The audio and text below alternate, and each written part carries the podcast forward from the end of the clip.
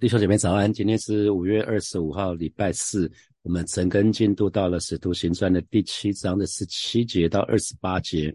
那么给今天的陈根取一个题目，就是被拒绝的摩西。被拒绝的摩西。好，那呃，我们昨天看到斯里凡在这一篇啊，他在辩论的时候，他在他在公会的里面，他提到昨天他提到摩西。好，那今天啊，昨昨天他他。他讲到约瑟嘛，好，那今天他就接着讲到摩西，那摩西更是以色列人心目中的民族英雄哈，我们就来看十七节，及至神应许神，及至神应许亚伯拉罕的日期将到，那这个这个新普京的翻译是讲这样子，上帝对亚伯拉罕的应许快要兑现的时候啊，就是应许快要兑现的时候，然后以色列民呢在埃及就兴盛众多，那呃神应许什么？神应许他的后裔。要像天上的星海变得沙这么多，对不对？这是一个应许。那另外一个应许是会把迦南地赐给亚伯兰跟他的后裔啊，这个这个是神的应许。所以呃，这个神的应许的日期将要到了哈，快要到了。那可是，在应许的日期快要到的时候，以色列民啊非常非常的多，他们非常的兴盛。可是呢，他们在埃及，因为他们在埃及的情况上事实上是过得是非常好了。他们简单讲，这这这群以色列人其实。大多数的时候，他们在埃及一开始过的是蛮蛮爽的哈，因为戈三地在在埃及有一个有一个特区叫做埃戈三地，就是给以色列人的特区，所以以色列人他们在这个地方生活无余，他们快乐的生活，他们甚至老早就忘记了先祖的交代，他们也忘记了。亚伯拉罕的神、以撒的神、雅各的神，还有约瑟的神，他们全部都忘记，因为生活过得太好了。好，那所以我们可以看到，呃，那在神的应许将要到的时候呢，在在这个非常乐不思蜀的时候呢，他们忘了神。那可是神就开始兴起一些事情了，神就允许一些事情发生，而且是不好的事情。那么所以可以看得到的是，啊，在神。所定的时间，神的应许必定要成就哈。那个时，这个时候神的应许已经快要成就了，可是还没有成就。好，我们来看十八节，那发生什么事啊？有一位直到有不晓得约瑟的新王兴起哈。那那辛普京的翻译是：这个时候埃及有个新王登基，他对约瑟一无所知哈，对约瑟一无所知。那这个是很容易理解的。你现在我问大家哈，阿扁总统时代，请问阿扁总统时代行政院长是谁？或者是马总统时代那个国防部长是谁？你应该忘记了嘛，哈，那那那不要讲，我这个这讲的才是二二十年前、十年前的事情。那比如说 NBA 现在快要打总冠军赛了，大家会记记得这几年的。可是你讲到三十年、五十年，谁谁知道啊？啊，谁会谁会知道？更没人会知道。那约瑟啊，约瑟是谁啊？换了几个王之后，那约瑟是谁啊？啊，约瑟以前曾经有些丰功伟业，So what？没有人知道，也没有人在乎嘛，哈。所以其实从时间来看，他们已经过了好几百年了。从约瑟兴起那个时候到现在这个时间点，那个这个时间点其实已经过了好几百年。那如果回到今天的话，今天的人，现代人更现实，哈。当一个领袖下台的时候，不再拥有权力，那人们对待他跟他家人的方式就不一样了。我们常讲人在人情在啊，只要这个人不在那个位置，根本就没有了。如果你在职场，就知道我在讲什么。好，那呃十九节，我们接下来看十九节。他用诡计待我们的宗族，苦害我们的祖宗，叫他们丢弃婴孩，使婴孩不能存活啊！所以这个这个讲到，所以有有没有注意到十十七节讲到，在神的应许将要到的时候，他们的以色列民反而遭遇到很多苦难哦。啊，应许快要到的时候，我们说常常说黎明之前的什么黑暗嘛，黎明之前的那个夜色更黑嘛啊！所以神做事。会允许有一些不好的事情发生，因为后面应许要祝祝福要来到了啊，祝福要来到，应许要成就了。可是那在那之前会是很辛苦的时候，所以在神的应许的日期将要到的时候，以色列民却反而遭受到苦难啊！苦难，我们常说苦难是上帝的传声筒，我们才会听得到上帝对我们说话啊。那我不知道大家有没有有没有这这样的经历哈？我想，呃，在呃二零一九年跟卖方在在谈判，在最后谈判的时候，我常说那是最黑暗的时刻，就是那那一年的五月底啊，因为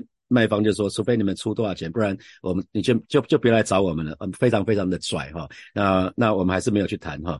那我不知道弟兄姐妹，你有经历过吗？就是越祷告，情况却反而更糟啊！你越祷告，然后情况反而更糟。你想要为你的孩子，你希望孩子更听话，结果你没想到你祷告的时候没有多久，小孩子又又出包，又出个大包，让你更生气。那你期待你的夫妻间的关系更好，然后你你你就开始好好的祷告，结结果没想到，哎，怎么更更吵得更剧烈啊？那那我我记得就在二零二二零一九年，我们在建堂的时候，就有很多很多的事情发生。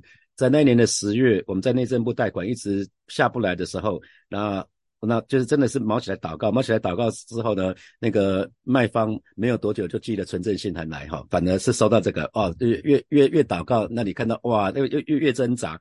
那可是你要记得哈，黑夜已深的时候就是白昼将近的时候，黑夜已深。黑夜已深，其实就代表白昼将近啊。这个在罗马书的十三章的第十二节啊，黑黑夜已深就代表白昼将近，所以你要记得啊。所以当在最暗的时刻，你那个那个时间点过了就好了啊。在在要生孩子之前，那阵痛是最痛的。痛到一个程度，孩子就生下来了哈，所以要记得神的。当我们面对困境的时候，也就是神的应许将要实现的时候，我为什么讲神救援哈？在在神的时间，神的救援就到了啦啊，神的救援就到了。好，我们就来看二十节，那时呢，摩西就生下来了啊，在在以色列人非常非常挣扎的时候，摩西就生下来。那摩西生下来的时候是俊美非凡，然后在他的父亲家中抚养了三个月。啊，因为当时的法老王看到以色列人这么多啊，这么多，就他就他就觉得啊，这个是这个是不是我们的自己的同胞？这是一个外来的民族，以后会对我们造成威胁。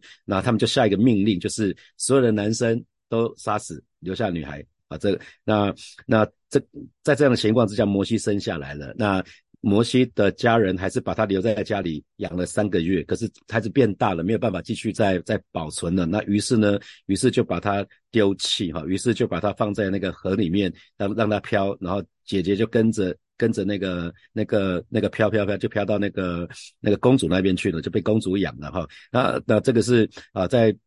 在那个在在第第二十一节里面，他讲他被丢弃的时候，法老的女儿就捡拾了去养为自己的儿子哈，所以呃，这个新普杰的翻译是到了不得不丢弃他，不得不遗弃他的时候，法老的女儿就收养了他。那你可以对照出外籍记去看他啊，所以呃。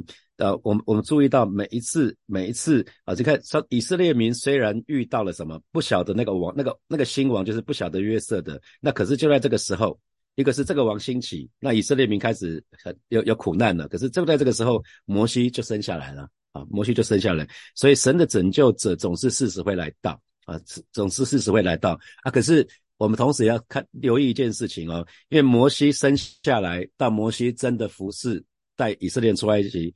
出经过八十年，啊，就中间经过八十年，就是神的拯救者下来生下来了，那中间又经过八十年，那以色列的人才被领出埃及，所以神看时间的角度跟你我看时间的角度很不一样。记得神看时间的角度跟你我很不一样。耶稣降降生之后呢，他也是三十岁才开始服侍，所以前面那三十年也是在预备。啊，也是在预备，所以啊，从摩西生下来到以色列人离开埃及，中间又经过八十年哈。可是不管怎么样，神的拯救者总是适时来到，黑夜越深就是白昼将近的时候哈。那我们来看，我们来看那个呃二十一节，法老的女女儿其实收养他，就把他当做亲儿子来养育，这是新普京的翻译哈。那二十二节，摩西就学了埃及人一切的学问。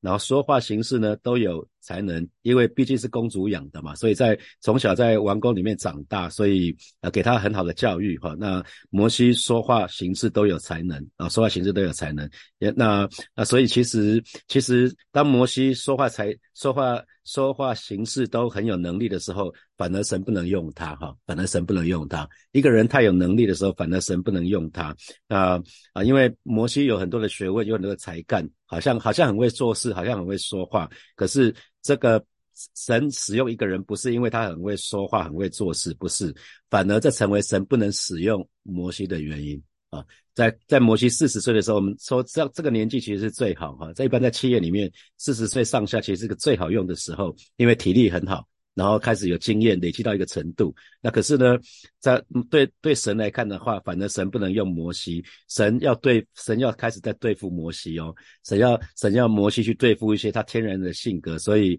呃，摩西后来后来就逃到米甸这个地方去，在旷野一待就待了四十年之久哈。这是神在对付他，神在神在在在那个试试验他，在磨练他啊。因为其实弟兄姐妹，你永远要记得哈，神。用不着任何人来帮助他，记得神用不着任何人来帮助他，神神就是神哈，神是那位创造者，他是全能的神，他不需要任何人来帮助他。很多时候，很多时候神不用一个人，其实并不是这个人缺乏智慧或能力，而是因为他太能干了，他太能干，什么都靠自己啊。四十岁以前的摩西呢，如果摩西可以做什么呢？那都是因为摩西大有能力，是摩西太聪明了，不是神跟神没有关系。啊，如果摩西可以做什么事情的话，我相信他是埃及王子，他一定可以在在埃及埃及那个地方做一些事情。那可是，在四十岁以前，摩西跟神是没有关系的，他是不认识神的状态。所以这个时候，摩西如果可以做什么呢？是摩西自己的人，这个人有才干，所以他不会把荣耀归给神。所以注意看哈，神如果我们仔细看圣经，神常常挑选那些我们说朗根村呢哈。让坚持的，你去挑水果都会挑比较漂亮的哈。可是挑神挑往往挑选那些人所拣剩下的。大卫不就是这样子啊？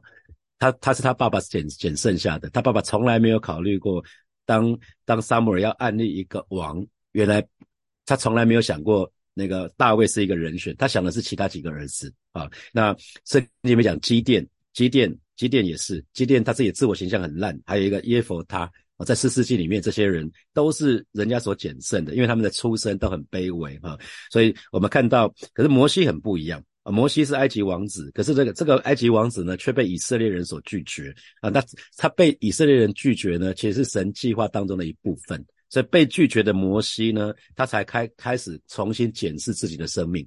一个被拒绝的摩西，因为在当当埃及王子的时候，基本上没有人会拒绝他。他当拿出拿出身份的时候，每个人只有一个答案。对他来讲，摩西不管讲什么都是 yes sir 啊。可是摩西反而跑到自己的同胞那里去，他想要做点事情的时候，被被同胞拒绝。那这个是神对他计划中的一部分。所以我鼓励弟兄姐妹，我还记得我的 mentor Jerry 朱，他在黄杰弟兄，他在三月底来我来教会讲道的时候，他说，因为他在灵粮堂有很多的服饰哈，服饰也蛮久了，他说。很多弟兄姐妹祷告总是要讲的巨细靡遗，就要吩咐神要在干嘛干嘛，第一栋、第二栋、第三栋、第四栋要干嘛？那很怕神错过任何一个细节。那弟兄姐妹真的请不要这样做哈，请不要这样做，因为神是无限的神，请不要限制神的作为。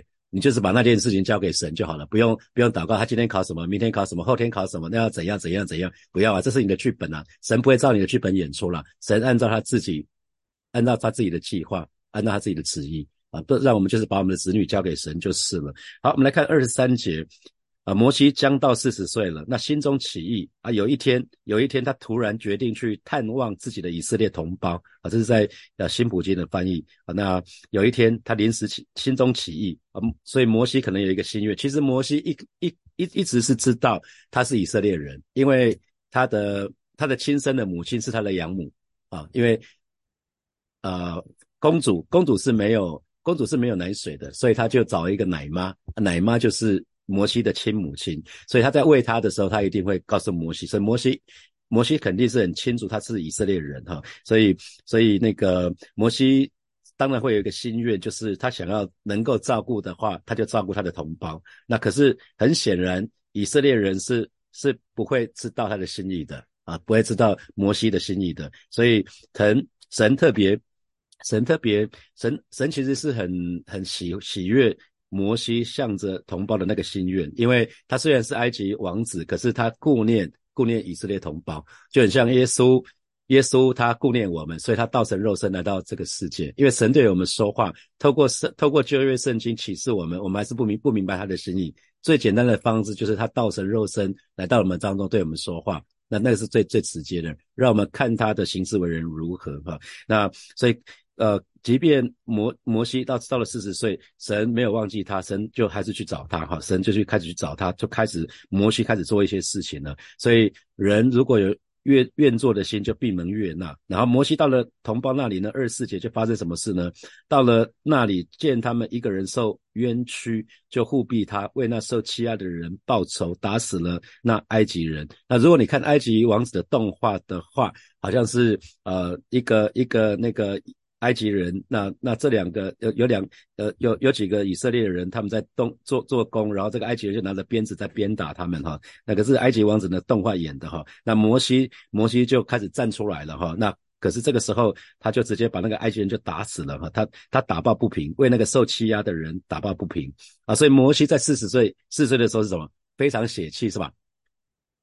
遇到遇到事情就直接自己动手比较快啊，自己动手比较快，所以难怪神没有办法用他哈。那摩西凭着血气想要他想要凭着血气去侍奉神，结果呢反而打死人啊。他他想要他想要去侍奉神，结果是却打死打死人。那犹太人也是一样，他们凭着血气想要为神大发热心，结果却打死了斯蒂凡啊。他们在血气的里面，反而反而打死斯蒂凡。所以不认识神的人呢？没有真正认识的神的人，往往会杀了人，还以为是在侍奉神！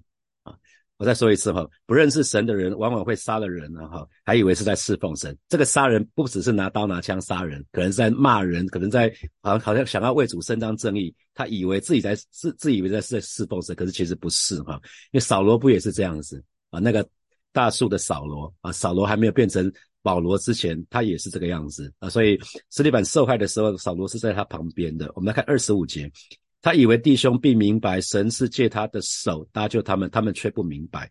所以摩西以为他做的好事，他的同胞，因为他他觉得他在帮以色列人，可是啊，他想说是上帝派他来拯救他们的，可是呢，他们不明白啊，他们不明白啊，所以其实神。神其实当然，神也透过人的手来做事情。可是呢，他从来神不需要依靠任何人的手，神不需要依靠任何人啊，神不需要靠任何人帮助。所以，如果人自己擅自出手，我们自己出手的时候，有的时候反而会拦阻神的作为啊。所以，当我们只知道靠自己的聪明、靠自己的能力的时候，却不知道自己有一些软弱、有些愚拙的地方的时候，神就会使用我们的环境来教训我们，让我们学习。等慢下来，不是靠我们，不再靠我们自己了哈啊！那很多时候，即使我们所做的是出于我们说有一个善意也好，或者是好的动机也好，可是不见得能够达到预期的结果，是吗？大家有这样的经验吗？就是我们所做的可能是出于善意啊，出于好的动机，可是呢，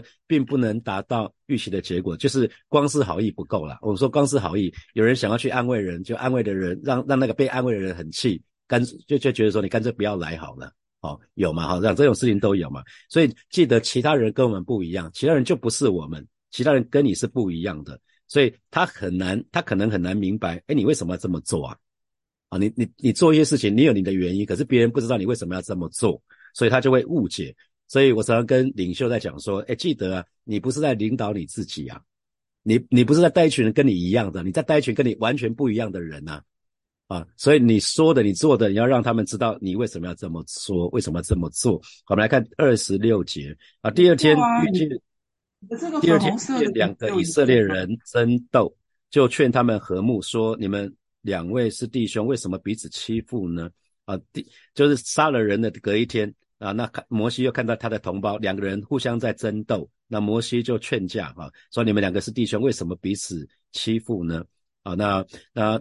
二十七节，这个很白话，我们就不多解释哈。那二十七节，那欺负邻舍的，把他推开，说：“谁令你做我们的领袖和审判官呢？”啊，那那一总有一个比较强势嘛。那欺负人的就把摩西推到旁边去说。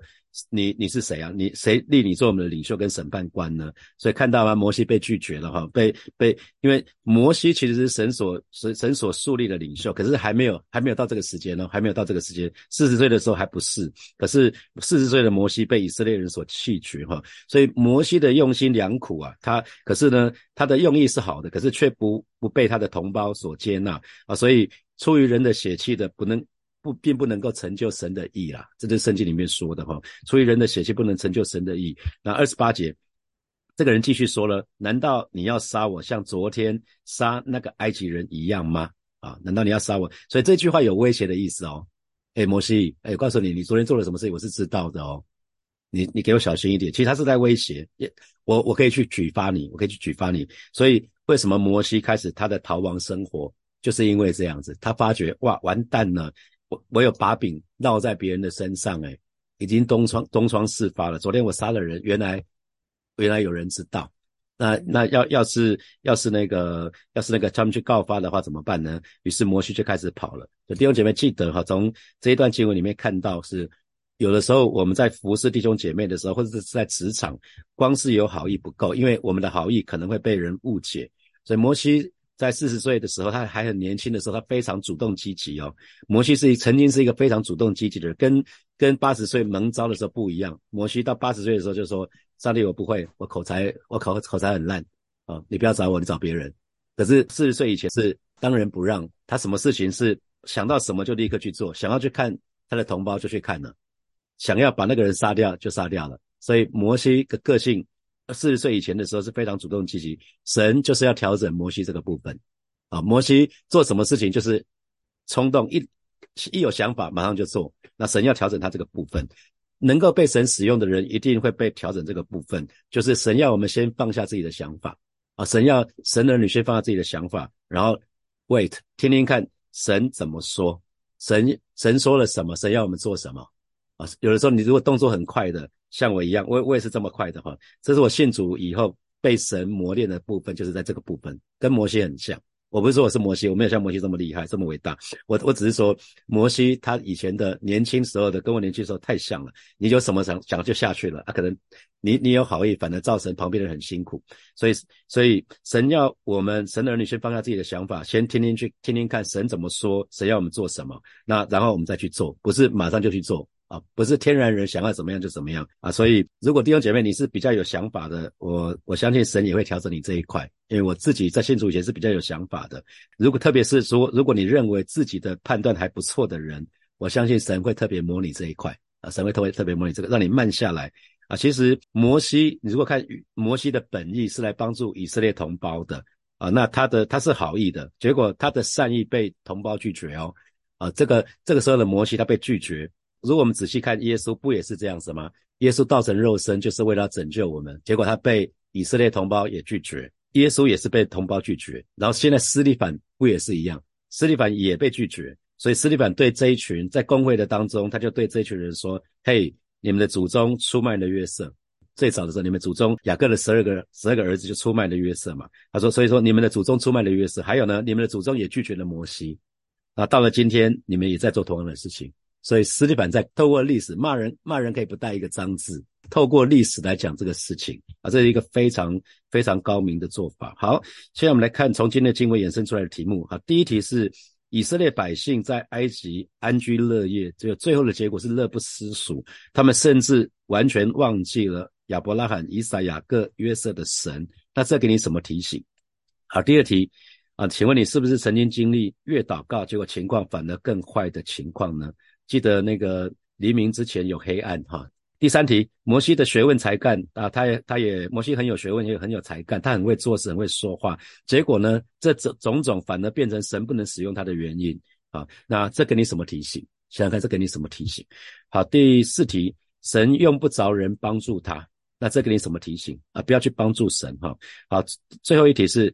我刚一直一直在一直在强调，其他人不是我们，其他人跟你是不一样的。那他们可能很难明白你为什么要这么做，甚至也不明白你的善意。那你有过这样的经验吗？特别是服侍的人，有没有有没有这样的经验？好，弟兄姐妹一起来祷告哈。耶稣在克西马尼园。啊，在祷告的时候，三个门徒一睡成一团哈，所以他留下非常宝贵的神的话语，说总要进行祷告，免得入了迷惑啊。你们心里固然愿意，肉体却又软弱哈，所以我们向神祷告，向神祷告。我们说丰衣足食的以色列人完全忘记了神，我们就向前祷告一件事情，让我们不因为安逸安逸而忘记神给我们的使命跟呼召啊，让我们让我们可以常常为神的国来祷告。如果你的家庭、的工作都很棒的话，鼓励常要为神的国祷告，不然啊那。不然你很容易就入了迷惑，因为你发觉你没有什么祷告的动力，你一切都很好的时候，你就不祷告，你就忘记神了。所以，好吧，这个时候我们就向神来祷告，让我们不因为安逸而忘记神给我们的护照跟使命，我们就去开口来祷告。主啊，谢谢你今天早晨我们再次来到你面前向你来祷告，然后带领每一个神的儿女，我们都都有你的恩惠，都有你的恩典。啊！但是也让我们不因为安逸而忘记了主你给我们的使命，你给我们的呼召，让我们单单为了你给我们的使命跟护照而活，带领我们更多的进行祷告，为你的国祷告，为为你的国降临祷告，为你的旨意成就祷告，是吧？谢谢你，是吧？谢谢你，赞美你。我们要继续来祷告，我们下次来祷告，为此刻正在经历困难的这些弟兄姐妹来祷告。相信黑黑夜黑夜越深，就是白昼将近的时候，好了，我们让我们就是紧紧的依靠神，我们就紧紧依靠神。越是在黑夜的时候，我们乃是相信在背后的祝福是大的，我们就去开口来祷告。主啊，谢谢你再一次为此刻正在经历难处的这些弟兄姐妹向主来祷告啊！这是我们的相信，这也是我们的宣告。黑暗之后，黎明就要到了；黑夜越深，也是白昼将近的时候。主啊，带领这样的这些弟兄姐妹，在困难当中的弟兄姐妹，我们乃是单单来到你面前来求告你，就单单来到你面前来倚靠你啊！单单来到你面前啊，知道主你是那位是叫万事都互相效力的神，叫我们可以得到益处。主啊，谢谢你，主啊，谢谢你，赞美你。我们继续来祷告。我们说摩西太有才，太有太有能力，太有才干了，太聪明了，所以不能被神用哈。所以我们就祷告一件事情，让我们在服侍的时候，我们是跟神同工，我们是跟圣灵同工，而不是依靠自己的聪明，依靠自己的才干，就不是依靠势力，不是依靠才能，乃是依靠神的灵方能成事。我们就为我们自己来祷告。主啊，谢谢你带领每一位弟兄姐妹，让我们在服侍的时候，我们乃是与你同工，乃是与圣灵同工。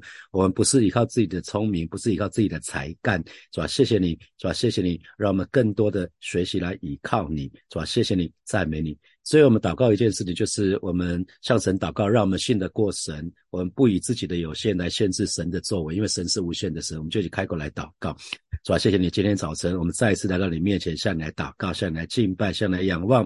啊，带领每一位神的儿女，让我们真实的相信你是那位无限的神，你是那位能够使无变有的神，你是那位可以使死人复活的神。哦，是的，主啊，我们是何等的有限，让我们真实的信得过你。啊，是的，主啊，把信心的恩赐多多的加给每一位神的儿女，让我们信得过你。啊，是的，主啊，我们就是单单相信你可以在沙漠中开疆，可以在旷野中开道路。谢谢主耶稣与我们同。在奉耶稣基督的名祷告，阿门。